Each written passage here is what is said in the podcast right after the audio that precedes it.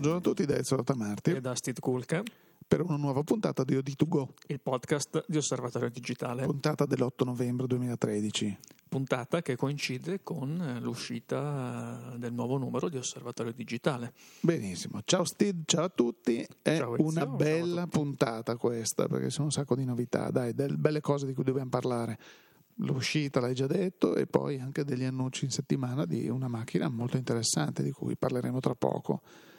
Una macchina entusiasmante, dopo ti dirò perché, il mio punto di vista. Però... Sì, è una macchina che ha entusiasmato tanti, ecco. devo dire che mm. forse da tanto tempo non mi capitava di eh, sentire tanti fotografi appassionati, professionisti che commentavano l'uscita di questa fotocamera mh, mm, quasi senza nemmeno curarsi o chiedere le caratteristiche tecniche, sensore, l'autofocus, questo e quell'altro, ma eh, no, cioè il design è, è vincente, assolutamente sì, vincente. Sì, sì, Avrete... Allora rompiamo gli indugi esatto. e, e, e, diciamo, stiamo parlando della nuova Nikon DF Nikon okay. DF, ne abbiamo dato notizie in settimana su Fotoguida, dove sì. poi potete trovare anche nel comparatore tutte le caratteristiche Ovviamente. tecniche, come sempre. Ed è una macchina che appunto è totalmente caratterizzata da un design particolare che si richiama a quello delle, delle vecchie F. Vecchie, in particolare della F4. Mm. Una macchina che poi ha una caratteristica. Allora, prima di tutto è stata preannunciata da mh, settimane in cui Nikon aveva eh, promosso, soprattutto negli Stati Uniti, una serie di filmati eh, che si chiamavano Pure Photography, in cui si vedeva questo tizio che girava nelle lande sperdute, che ne so, della Scozia piuttosto che del, boh, del Canada del Sud, non lo so, un posto bellissimo. Comunque. Era la periferia di Milano. Ah, eh, con questa macchina che non si è mai vista, e diceva ah, mi piace fotografare, che bello, voglio la, la, lo stile, la, la, purezza della fotografia. Dopo piano piano piano piano, dopo il quinto filmato si è cominciato a vedere qualcosa al punto che eh, gli artisti di, di peer review hanno ricostruito prendendo il fotogramma, schiarendolo così dicendo oh, secondo noi dovrebbe essere più o meno così, tipo due o tre giorni prima che Nikon poi presentasse effettivamente questa macchina. Macchina che dal punto di vista, appunto come dicevi tu, esteriore, è molto piacevole perché, soprattutto per la gente della nostra generazione che ha avuto il piacere di utilizzare quelle che erano le macchine fotografiche reflex fatte così, e oggi ci troviamo dei malmozzoni, tutti plasticoni, tutti molto più grossi, molto più voluminosi. Rivivere con la tecnologia odierna la possibilità di avere una macchina di quel genere sicuramente fa piacere. E poi spezzo una lancia, questo è un parere del tutto personale, sulle fotocamere che non hanno nessuna funzione video. Perché? Perché ad esempio uno come me che del video mm, non se ne interessa minimamente, non se ne cura. A me fare video non interessa e non piace, A perché non, so, non sono capace, B perché proprio non mi interessa, a me piace farla, fare fotografie. Quindi di una macchina che abbia tutta una sovrastruttura video con eh, tutto ciò che comporta eh, fare le riprese in un modo non interessa. L'uscita HDMI lasciatela, regalatela a qualcun altro, non mettetela sulla mia fotocamera. Oggi, se non è la fotocamera che fa il video, sei considerato un becero cretino, io mi metto in tutta questa categoria, sono assolutamente contento del fatto che comunque qualcuno abbia detto alt, pure photography, torniamo alla macchina fotografica con tutte le caratteristiche, perché vabbè, lo sappiamo, eh, adesso ce le illustrerai, ma ovviamente è uscita una macchina che comunque affianca la top di gamma, cioè si mette di fianco la D4 e dico eccomi qua, quindi? Sì, perché effettivamente eh, Nikon ha intelligentemente eh, utilizzato un po' tutti gli elementi migliori della sua uh, variegata offerta. Quindi il sensore è quello della D4, come dicevi tu, che quindi è un full frame da 16,2 megapixel. Quindi... Ecco, ti, ti chiedo, mh, mm, mi sono chiesto e ho scritto eh, poteva sforzarsi un pochino di più da questo punto di vista o no? Cioè 16, 16 megapixel, eh, oggi come oggi, è vero che stiamo dicendo non corriamo dietro ai megapixel, però magari su una macchina così un 20, dato che Nikon comunque ormai ha ottimizzato intor- tutto intorno ai 24, un 20-24 megapixel ci potevano benissimo stare, però è un punto di vista mio perché se loro hanno scelto 16,2 megapixel un motivo ci sarà. Beh, diciamo che c'è sempre il discorso della densità eh, di pixel all'interno del sensore e della capacità dei pixel più grossi di eh, catturare meglio la luce. Quindi qui stiamo effettivamente un po' un, un, passo indietro, se vogliamo, rispetto alla famosa guerra dei megapixel, guerra che è finita un tempo fa, però eh, appunto è curioso vedere come adesso quella che si propone come una top di gamma torna un po' indietro, soprattutto in casa Nikon, quando abbiamo visto delle macchine con una quantità di megapixel decisamente superiore a, a quella della concorrenza. Quindi magari sono stati degli esperimenti, delle, eh, così, dei tentativi, mh, senz'altro rispondenti alle esigenze di alcune fasce di fotografi, però direi che è molto significativo questo tornare a dei buoni 16 megapixel su un sensore da 35 mm. Certo, adesso tu sai che ultimamente poi ci sono dei rumors che vogliono che una casa giapponese eh, sia lì lì per presentare una eh, DSLR 35 mm full frame con un sensore grazie a una tecnologia particolare intorno ai 50 megapixel che andremmo a toccare il mondo del medio formato. E quindi dopo la lotta al megapixel, la guerra finita e così, qualcuno che dice benissimo, mm, però sappiate che con una tecnologia probabilmente dual layer, non lo so, adesso sono solo rumors che dicono ne abbiamo sentite tante. Non dimentichiamo che però due o tre anni fa Canon, per esempio, uscì a eh, non ricordo se era al Fotochina o in un'altra occasione di, di questo genere, dicendo noi il 35 mm 120 megapixel l'abbiamo fatto, dopo lo lasciamo lì, intanto è un esercizio di stile. Non è più stato utilizzato però per dire le capacità di, quel, di, di realizzare qualcosa di quel genere ci sono il fatto che, giustamente come dici tu, la densità maggiore, i, i pixel sono eh, sicuramente più grandi, quindi mh, quantità di luce catturata maggiore e migliore risultato. Però per una macchina del genere, che io riterrei, per, permettimi, quasi definitiva, cioè oggi mi compro una macchina di quel genere Direi che per la fotografia, a meno che inventino un sensore che dica guarda tu come fotografo fai veramente zero, l'inquadratura e lo scatto lo faccio io, tu metti la macchina e dici mi piace quel de- tac, se no, se no dovremmo essere arrivati abbastanza a un livello mai mettere limiti alla provvidenza, però dico, ecco, qualcosa del genere mi sarebbe piaciuto, se posso proprio dire, un 20 megapixel, dai, senza esagerare. Diciamo che, eh, sai, poi c'è anche una questione di marketing, probabilmente Nikon sta preparando una nuova D4 a 20 megapixel e non si vuole cannibalizzare le vendite, ovviamente, cioè, mm, la tecnologia non è l'unico eh, motore che... Eh, manda avanti lo sviluppo del mercato. No, tra l'altro leggevo subito i commenti, ah sì, bellissimo, perché poi è bellissimo. Internet è una... Uh, tu ti metti lì, no? Su, come quei vecchi che guardano i lavori, eh, commentano i lavori stradali. Ecco, tu ti metti lì davanti al tuo computer e lasci andare le pagine e leggi di tutto, il tutto il contrario di tutto. Tutti hanno detto, ma anche nei, nei, forum di altre marche, così tutti, ah sì sì, con un prezzo diverso l'avrei comprata subito, con un prezzo diverso ne avrebbero venduti dei treni. E poi tra il dire e il fare, tu lo sai, c'è sempre di mezzo il mare.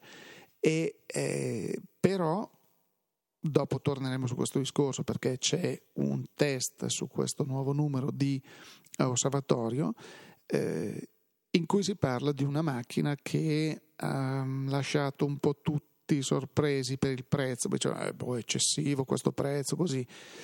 Invece mi è parso di capire che ci sia tanta sostanza. Credo che in questo progetto Nikon, mm, credo sia intorno ai 2009-3000 euro, una roba del genere. Adesso il prezzo non so se è stato già annunciato, quello americano 3000 dollari. Esatto. Sì. E credo che ci sia veramente una densità di tecnologia, ce ne stai parlando, e, e, e un progetto veramente così valido eh, che il prezzo sia giustificato.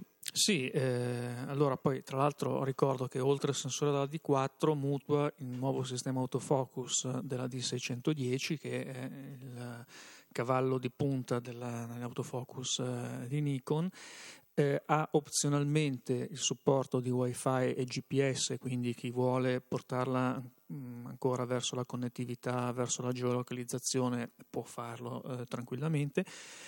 E mh, ha un prezzo di 2.750 dollari solo corpo negli Stati Uniti che salgono a 3.000 praticamente con il nuovo 50 mm f1.8 anche questo in uscita e anche, anch'esso ispirato alle linee delle vecchie ottiche AI di Nikon. Sono un pochino più piccoli come obiettivi, perché adesso anche gli obiettivi col fatto che abbiano il motore integrato eh, l'autofocus e tutto sono diventati ciccioni anche quello come le, le, fotocamere.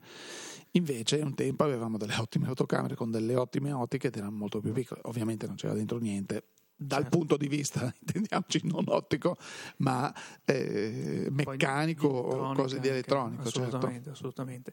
E diciamo che è un po' eh, questa DF un'evoluzione abbastanza logica se guardiamo agli ultimi due o tre anni con eh, le uscite di eh, mirrorless prima, compatte poi, ispirate ai design degli anni eh, 70 e 60. Anche. Sì, che qui parliamo di una reflex e invece là parliamo di mirrorless, esatto. di CSC, di compatte, perché la stessa Olympus con la serie E eh, le, le Fuji, le Pentax, cioè abbiamo, abbiamo, esempi di macchine che dici, ah, la stessa Sony con le ultime mirrorless che sembrano delle reflex, ma in realtà sono delle mirrorless. Questa invece è una pura DSLR. Assolutamente. Il pentaprisma, tutto al suo posto. Tra l'altro, la cosa curiosa è che eh, vabbè, il design è quello della F4. La F4 è uscita nel 1988 e eh, l'autore del design eh, era niente meno che Giorgetto Giugiaro, quindi stiamo parlando di qualcuno che insomma con la matita eh, qualcosa ci sapeva fare. È una macchina che poi è stata in produzione per uh, quasi una decina d'anni, perché credo che l'ultimo modello sia uscito dalle linee di produzione nel 97. Quindi... E tra l'altro la, cosa curiosa è che la F4 eh, stata, mh, ha avuto un'avventura in digitale perché l'F4 venne poi prodotta in una versione speciale rarissima per la NASA nel 91 eh, destinata eh, all'utilizzo sullo Space Shuttle. Quindi eh, Nikon produsse questa F4 eh, custom eh, con eh, un dorso digitale, attenzione, con sensore monocromatico che aveva delle dimensioni fisiche di 15 x 15 mm, quindi facciamo i conti delle dimensioni, per una risoluzione di 1024 x 1024 pixel. Qui stiamo parlando di 22 anni fa. Porca miseria. A macchina per la NASA, esatto. fatta apposta. Così. Voi pensate in vent'anni, eh, adesso cioè, uno smartphone che vi, vi, propone una risoluzione di 1024 x 1024 lo si usa per fermare una porta, diciamo, guarda, dammelo. Che... eh, per dire, no? Ci sono queste eh, macchine, anche smartphone, queste macchinettine Niente. a pile che vengono dai giocattoli sì, che esatto. vengono regalati ai bambini sì. di tre anni. Eh, siamo... Che hanno risoluzioni superiori. Eh, Quindi eh, pensiamo dove saremo tra vent'anni e eh, facciamo le debite proporzioni. Comunque quindi questo vuoi dirmi che questa puntata dove io dico la macchina definitiva, ah senti questo cosa diceva, vent'anni, un cretino, così, eh, molto bene, beh, sempre fare belle figure, chiaro.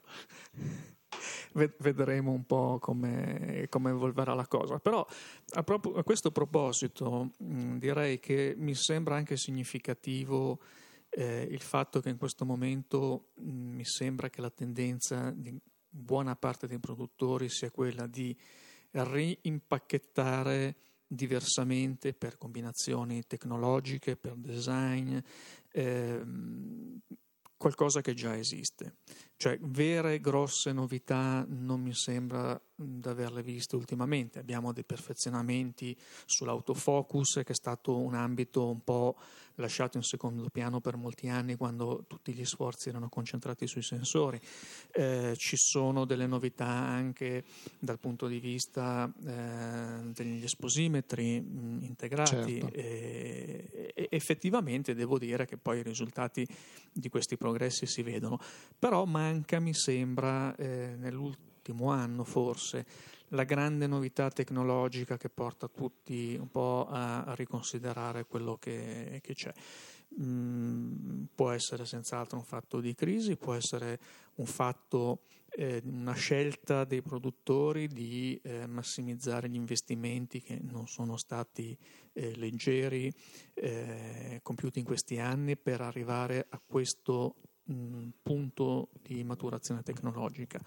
Eh, qualcuno dice stanno un po' eh, rimestando nel, nel magazzino eh, in attesa di eh, uscire con qualcosa di effettivamente mh, radicalmente nuovo, e qui ci ragganciamo anche a quei rumors discorso, che ricordavi sì. tu prima, eh, e questo succederà nel momento in cui il mercato avrà una flessione netta eh, rispetto alle offerte che mh, stanno uscendo Dal con le tecnologie certo, attuali. Certo. Quindi eh, può anche essere una chiave di lettura. Diciamo che da un punto di vista del fotografo è molto piacevole, senz'altro, eh, tornare a, fare fotografie con apparecchi eh, che ricordano quelli di un tempo, l'abbiamo già visto con, uh, ricordo, con le mirrorless, con le compatte e vediamo adesso se questa tendenza alle reflex eh, con stile dannata verrà ripresa poi anche da qualche altro produttore. Io credo che eh, anche l'ho scritto nell'editoriale del numero di questo mese che potrebbe essere l'inizio di una così lunga serie di, di, di, di un ritorno a, a, alle origini da parte di non credo solo Nikon, credo che anche qualcun altro seguirà questa, questa strada. Soprattutto, ripeto, dal mio punto di vista, benvenute tutte le fotocamere con solo capacità fotografiche, senza capacità video. Ripeto, eh, è un punto di vista personale condiviso da qualcuno che comunque rimane della nostra generazione perché oggi magari i più giovani sono abituati in qualche situazione sì passo dallo scatto fotografico a dai facciamo un filmino già che benissimo. Oppure anche prepararsi perché io vedo anche in alcuni eventi a cui ho partecipato dove c'erano televisioni locali che riprendevano l'evento e molto spesso vedevo questi fotocine operatori con le solite 5D Mark III attrezzate che sembravano delle, delle videocamere pure e facevano le riprese. Fantastico perché comunque l'abbiamo già detto, gli ATU questo, di, di, questi prodotti sono che tu ti puoi dotare di un parco ottiche che solitamente le videocamere non hanno, eh, soprattutto ottiche di grande qualità e, e soprattutto tante.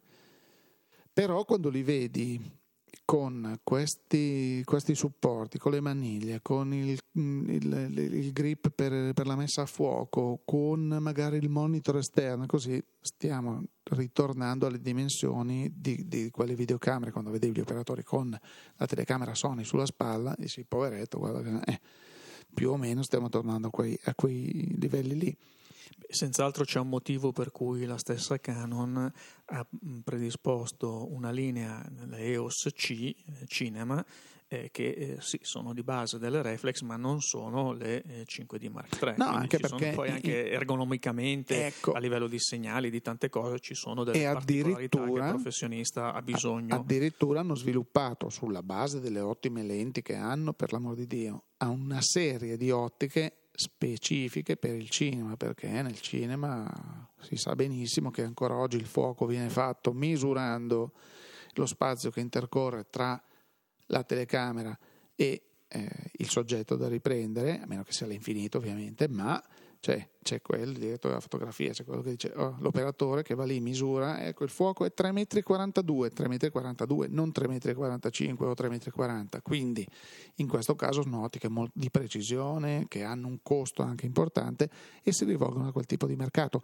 Quel tipo di mercato che per i nostri ascoltatori possiamo dire eh, il grande balzo l'ha fatto la Red, che forse tanta gente dice che cos'è la Red? È una scatolotto che sembra, eh, su cui si innestano delle ottiche Canon, Nikon eh, oppure eh, custom made che sta spopolando nel cinema, cioè sono macchine che costano anche 50-100 mila dollari e permettono di fare delle cose sì, favolose, sono 4K. Sono, sono eh, macchine modulari, esatto, quindi sono esatto. tutta una esatto. serie di, di, moduli. Perché nel cinema hai bisogno di controllare determinati parametri che ne, ne, nella videoproduzione di base o nella fotografia non, non te ne curi assolutamente. A proposito, tra l'altro, di eh, EOS C, ricordiamo che questa settimana Canon ha annunciato la disponibilità per la C100 eh, della possibilità di montare il sistema eh, autofocus eh, dual pixel. Sì, esatto che eh, richiede mi pare 500 dollari di, di costo di upgrade e ovviamente l'invio del, del, corpo in centro di assistenza, però introduce anche questa tecnologia eh, molto interessante. Eh sì, che l'abbiamo vista sulla 70D. L'abbiamo vista sulla 70D eh sì. ed è appunto ennesima riprova di quello che si diceva prima. E oggi gran, grande attenzione è dedicata proprio all'autofocus, all'esposizione. Mh, perché beh, innanzitutto ci sono senz'altro dei margini di miglioramento ancora oggi notevoli e poi perché negli anni passati era tutto lasciato un pochino più in subordine. Oggi per esempio noi vediamo nelle macchine, eh, quando si fanno le prove, quando qualche fotografo dice ah, ho avuto modo, sono andato nel negozio, sono andato alla presentazione, ho visto quella macchina, l'ho provata, mentre una volta eh, l'attenzione era ma voglio vedere l'immagine come viene fuori, bella risoluzione, brutta risoluzione, oggi viene dato per scontato che l'immagine venga fuori bene, il commento che ti fanno tanti, il primo commento è l'autofocus è lento, l'autofocus è, è perfettamente veloce e quindi mh, mm, l'esposizione mh, mm, non mi soddisfa, c'è una grossa differenza rispetto all'esposimetro manuale.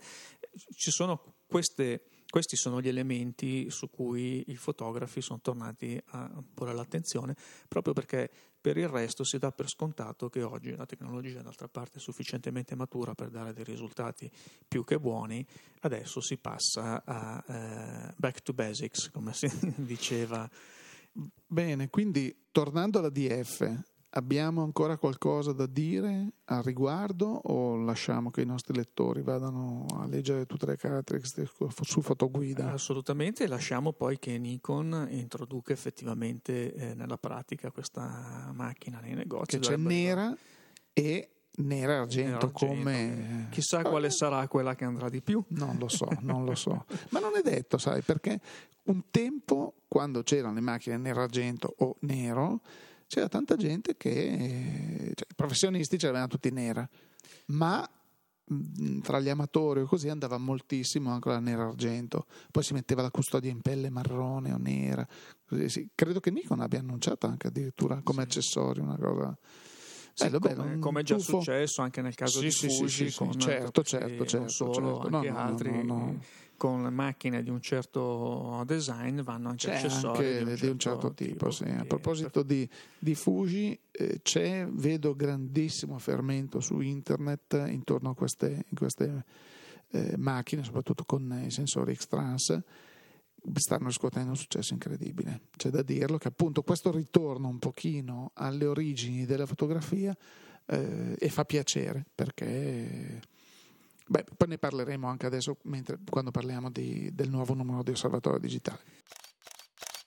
Nuovo numero ricco di, di rubriche, eh, diciamo continuiamo un po' il discorso eh, di prima, l'avevi anche accennato, questo test di un apparecchio che non è eh, nuovissimo, ma ancora eh, suscita molta curiosità e anche qualche dubbio. Sì, eh, Steve, permettimi, il discorso del nuovissimo, reiteriamo questa esatto. che noi non siamo quelli che corriamo, andiamo a bussare tutti, dateci la macchina che deve uscire la settimana prossima, perché poi eh, una cosa che mi fa arrabbiare è il test, eccoti la macchina che uscirà dopodomani, ma te la do oggi, dammela tra quattro ore, non ci interessa, noi siamo quelli che siamo gli ultimi, teniamo la macchina, la sfruttiamo a pieno per due mesi e dopodiché facciamo le nostre prove. Quindi anche in questo caso stiamo parlando della Sony RX1. Sì, che è una compatta, eh, quindi obiettivo non intercambiabile eh, ed è la prima compatta con sensore full frame 35 mm con una signora ottica ed è una macchina che è stata un po' rimessa in discussione ultimamente quando Sony ha annunciato le mirrorless eh, Alpha 7 e Alpha 7R che sono anche, anch'esse full frame ma con obiettivo intercambiabile. Quindi nella puntata scorsa o nella precedente proprio ne avevamo parlato. Ne avevamo parlato io stesso ho detto ma che senso ha? Il senso me lo spieghi tu, ce lo spieghi tu. Il senso direi che lo spiega il numero di osservatorio digitale che è andato online esattamente oggi, proprio perché è una macchina che dalle questi test a lunga durata che siamo soliti fare, direi che conferma ancora il suo perché e poi rimane sempre la, possibilità alternativa di passare a una mirrorless, però mh, non sono macchine che secondo me eh, si sovrappongono poi così tanto. Sono, mh, hanno delle ragioni di esistere eh, diverse. Mh, nel test poi si capisce anche. Quindi vuoi qualcosa. dirmi in, in parole povere che l'amico professionista che aveva una signora reflex e si era comprato un signor 14 mm e un signor 35 mm un certo punto ho detto, sai cosa c'è? Ho una certa età, tutto pesante, tutto, si è venduto tutto e si è comprato la RX1 e io al momento ho detto, eh? E invece tu mi dici che lui fa street photography. Sì. Intendiamoci, quindi... Beh, direi, beh, per la street photography chiaramente la reflex è la macchina sbagliata, questo eh, va detto. Mm, allora, non si può secondo me confrontare la RX1 con una Reflex proprio per un fatto ergonomico di dimensione e di peso, sono due macchine assolutamente diverse. Eh, ci può stare mh, sostituire una Reflex con l'RX1 se uno alla fine sempre quello utilizza. No, anche perché lui effettivamente la, la, sua non giustificazione, però anche perché voglio dire, è stato un investimento e eh, mi ha detto alla fine io uscivo la mattina col mio corpo macchina col 35, 14 non usavo mai, col 35 mm 1,4 e quindi un'ottica importante anche a livello di, di costo. Qui ho trovato eh, praticamente la stessa combinazione, sensore pieno e 35 mm e sono veramente contentissimo. E, e no, quindi... beh, per la street senz'altro, eh, ripeto, forse il problema era fare street con una reflex. In un senso più generale, l'RX1 è alternativa a una reflex, si possono fare fotografie di un certo tipo, con la reflex si possono fare fotografie di tutt'altro genere. E quindi dipende un attimino dalle necessità operative. Eh, ecco, magari in studio eh, no, uno certo, torna a usare certo. la reflex, eh, poi ripeto, eh, è una compatta, quindi l'obiettivo è quello, è bellissimo, ma è 35 mm. Hai bisogno di un 80 mm. Non è la macchina per te, ovvio. Per te, ecco. Quindi mh, diciamo che la domanda ultimamente era ma l'RX1 ha ancora senso? Eh, nel momento in cui Sony esatto. annuncia una mirrorless eh, ottiche intercambiabili, formato, esatto. ottiche intercambiabili. Eh, il costo è importante perché si parla di 3.100 euro, quindi esatto. non è, eh, però effettivamente poi nel test anche lo, lo spieghiamo, eh, il costo è importante, ma non è che si vada a spendere meno eh, su altre piattaforme se uno vuole il sensore pieno formato e soprattutto se uno si procura un'ottica con le caratteristiche di, della Zeiss 35, una Sonar che è F2 e che è stata poi adottata sull'RX1, quindi mh, mm, dobbiamo anche tenere un po' quindi conto sviluppata di, ad hoc per questa tra macchina. l'altro sviluppata ad hoc, eh, Sonar poi è proprio un design eh, che è fatto apposta per eh, allora le macchine a telemetro oggi per queste macchine molto compatte, è un design che non va bene assolutamente sulle reflex se non sulle focali un po' più lunghe ci sono delle lenti per esempio per Hasselblad che sono con design sonar però sono ehm, ottiche mi pare 135 mm cioè sì, parliamo sì, sì. di tutt'altro sì oppure anche la stessa Sony ehm, con i modelli alfa top di gamma mh, mm, ci sono delle ottiche vario sonar che sono bellissime però parliamo sempre di, di, di, di dimensioni completamente diverse e di costi anche importanti anche in quel caso. Assolutamente. Mm, Osservatorio digitale di novembre non è solamente il test della RX1, eh, ma è anche un profilo molto interessante. Sì, è un profilo che eh, torniamo a Venezia perché eh, Pier Marco Menini è un ritrattista molto simpatica la, la, la, il racconto, la storia che ci ha fatto Menini di come lui è arrivato al ritratto, perché ha cominciato giovanissimo. Eh, a 12 anni sviluppava in camera oscura, quindi eh, voglio dire, ce n'erano pochi. Uno c'è qua in redazione, adesso non so, comunque poi vediamo, si chiama Steed sì, comunque qualcosa del genere, non so se lo Però conosci. Io, io poi ecco. mi sono fermato, Mennini ha fatto ecco. carriera, io ho fatto tutta comunque, la strada. Va bene, c'era questa grande passione lui diceva, va bene, insomma, la, la passione della fotografia e me la portavo dietro, ho cominciato a sviluppare e tutto. Dopodiché eh, ha cominciato a fare foto come tutti i professionisti dell'epoca, guardando al mondo della pubblicità poi è venuto a Milano perché ha detto in quegli anni la moda era fantastica, mi piace come mondo, credo che sia, invece poi si è trovato per, quasi per caso a, ehm, così, a fotografare dei personaggi del cinema. E lui mi ha detto il ritratto ha cominciato ad affascinarmi proprio mentre lo facevo, cioè proprio facendo ritratti mi sono innamorato di questo tipo di lavoro al punto che ho dimenticato, cioè ho, ho tralasciato tutto il resto e mi sono dedicato al ritratto. È una persona entusiasta ovviamente del suo lavoro, da sempre ha voluto non solo studiare e mm, cercare di migliorarsi, approfondire la propria cultura fotografica dal punto di vista della tecnica e dal punto di vista mm, di, di, di chi era venuto prima di lui, studiando la, la, il lavoro dei grandi maestri e così via, ma proprio la passione l'ha portato anche a condividere questo suo sapere e ha sempre fatto, tenuto corsi di camera oscura quando era ancora a Venezia, bla bla bla, fino a che è arrivato a Milano e in quegli anni, anzi in quell'anno era nato l'Istituto Italiano di Fotografia, lui non aveva ancora un anno l'Istituto di, Italiano di Fotografia, si è proposto e ha cominciato a collaborare e sono vent'anni adesso che insegna. Insegna con delle tecniche magnifiche perché insegna ritratto e nel profilo ci sono delle tecniche che vale la pena veramente di leggere perché, perché spiega. Bisogna far così. E lui, lui mi ha detto io insegno ritratto sono obbligato a fare così.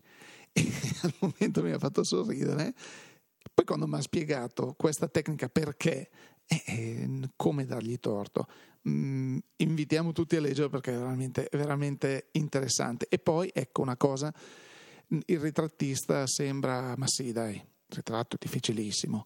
Soprattutto fare un ritratto che non sia la solita, anche se è in studio, una foto posata, lui dice mm, mi piace cercare di far uscire un po' la persona dal personaggio abbiamo in copertina una foto di Madonna e io invito tutti a guardare, se trovate un'altra foto di Madonna così fatecelo sapere perché, perché al momento l'ho trovata, eh, scusami, scusi Menini, orrenda nel senso che noi siamo abituati a vedere Madonna che ormai ha l'età dei datteri, però sembra eh, la figlia di Lady Gaga perché è sempre tutta, tutta perfetta, tutta mm, fisicata, tutta pettinata, truccata così, qui è la signora Ciccone, cioè proprio un po' con questa faccia, probabilmente anche stanca, jet lag, arrivata un po' gonfia, un po' così, e foto ritratto, e Madonna non era lì per caso, cioè la foto l'ha fatta guardando Menini, sì, il ritratto me lo fai, ecco.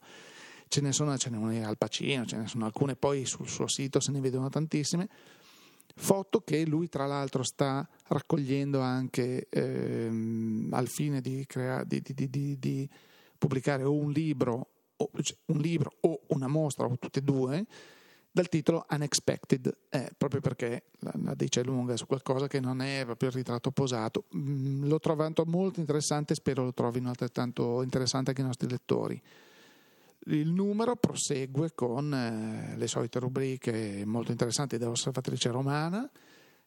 Di, mm, Quindi parliamo di paparazzi. Parliamo andiamo, di paparazzi, certo, ai tempi della dolce vita romana. Esatto. Parliamo poi nella bici degli autori di un fotografo molto importante come è stato Robert K. Robert K, esattamente. Poi la nostra Valeria Prina. La Valeria Prina ritorna su un argomento che ha eh, interessato tantissimo, eh, che è il rapporto tra eh, il teatro e eh, la fotografia e il video. Certo. Quindi Valeria è una grande conoscitrice, appassionata sì. di teatro. Quindi, e di fotografia. Quindi... Non solo di fotografia, quindi anche di teatro. E quindi eh, direi che in questo ambiente eh, ci sguazza benissimo sì, sì, e effettivamente benissimo, quello che, che, scrive è molto è molto, molto interessante.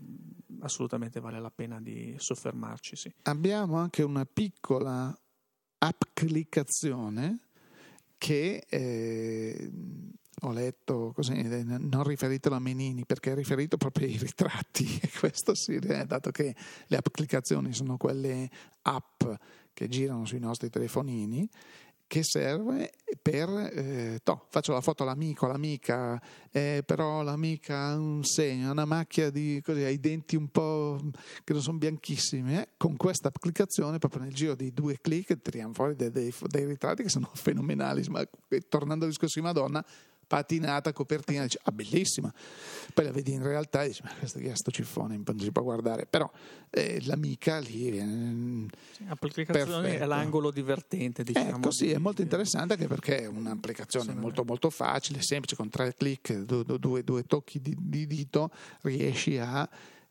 cambiare la faccia al ritratto, cambiare la faccia al tuo amico, al tuo soggetto, quello che è, al di, ritratto. Poi di app eh, ne ha parlato anche Adriano Bernacchi su Fotoguide ah, nella sua no? serie sulla smartphoneography, certo. che eh, tra l'altro nella puntata di questa settimana parla invece di sensori 4K, quindi spiega ma Ultra HD 4K, ma la differenza... Di che cosa si tratta? Quindi sì. fa un attimino una... non è una serie molto tecnologica eh, volutamente, però spiega. ogni tanto qualche sì, cosina sì, bisogna, qualche vuole. punto fermo ci vuole e questa settimana, le puntate precedenti trovate anche, eh, appunto eh, si parla di, di, app e di smartphoneography. Eh, direi per concludere siamo un po' fuori tempo. Sì, infatti massimo, ho visto già la luce che si è accesa ecco. dicendo dove vogliamo andare, arriviamo a lunedì in diretta. Eh, però eh, voglio segnalare questa, questa cosa curiosa. Eh, abbiamo trovato sul Fatto Quotidiano di qualche giorno fa eh, questa fotografia di eh, una coda di persone sotto la pioggia con gli ombrelli ehm, in coda per andare a sentire Steve McCurry che è venuto a Milano, a Palazzo Reale. Sì. E ehm, ci si chiedeva nell'articolo eh, insomma, il perché questa fotografia eh, cioè, ci fa pensare, soprattutto in un paese in cui la cultura fotografica, e qui rimando eh, ai podcast di, delle ultime settimane, ne abbiamo parlato diffusamente, un paese con una cultura fotografica così bassa riesce a produrre un interesse così eh, marcato mh, è un fatto di star system per cui andiamo a sentire Steve McCurry perché è famoso eh, oppure c'è qualche cosa sotto che sta crescendo? Oppure le cose stanno cambiando. Stanno cambiando. E ehm, diciamo che poi l'articolo proseguiva dicendo uno degli elementi che forse stanno facendo cambiare le cose è proprio la smartphoneography. Cioè, le persone cominciano a scattare col telefonino, vanno su Instagram e così, poi l'appetito viene mangiando e piano piano si interessano certo. alla fotografia più seria, vanno a conoscere uno strumento più maestri, performante, certo. i professionisti e poi si vanno alle mostre, si va alle Noi ci auguriamo che sia così. Certo. Perché insomma, vedere la fotografia crescere e non doversi occupare, come abbiamo fatto ultimamente, di appunto le chiusure di questi spazi che eh, pochi spazi eh sì. che ci sono per la fotografia come, come Spazio Forma a Milano. D'altra parte ricordo ancora l'apertura di Visiva a Roma, a Roma. che è un contraltare direi anch'esso molto interessante. E quindi eh, ci sono un po' questi, questi segnali contrastanti eh, che circondano la fotografia, però noi stiamo sempre a vedere, alla fine osservare come... Da buoni osservatori. Nostro, esattamente, il nostro, nostro ruolo.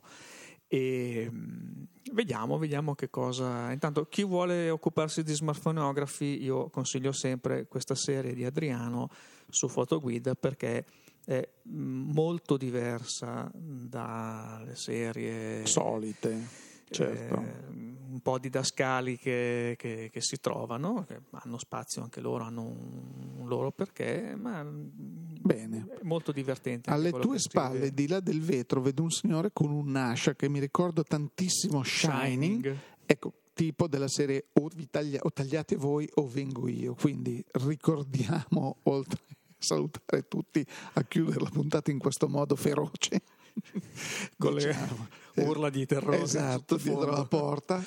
Eh, ricordiamo che i nostri lettori eh, da oggi trovano online il nuovo numero di Osservatorio Digitale www.osservatoriodigitale.it le pagine di fotoguida, quelle sono aggiornate praticamente quotidianamente www.fotoguida.it le pagine social di Osservatorio e di Fotoguida che poi riportano tutti gli aggiornamenti, Pinterest, notizie. Twitter, chi più ne metta. Il comparatore di Fotoguida assolutamente aggiornato all'ultimo secondo sempre. Consultare e confrontare le caratteristiche tecniche delle macchine fotografiche. E poi Fitburner e iTunes per scaricare tutte le puntate di OD2Go, il nostro podcast che vi dà appuntamento a venerdì prossimo. Alla prossima settimana. Quindi da Ezio Rotamarti e da Steve Kulka. Una risentirci.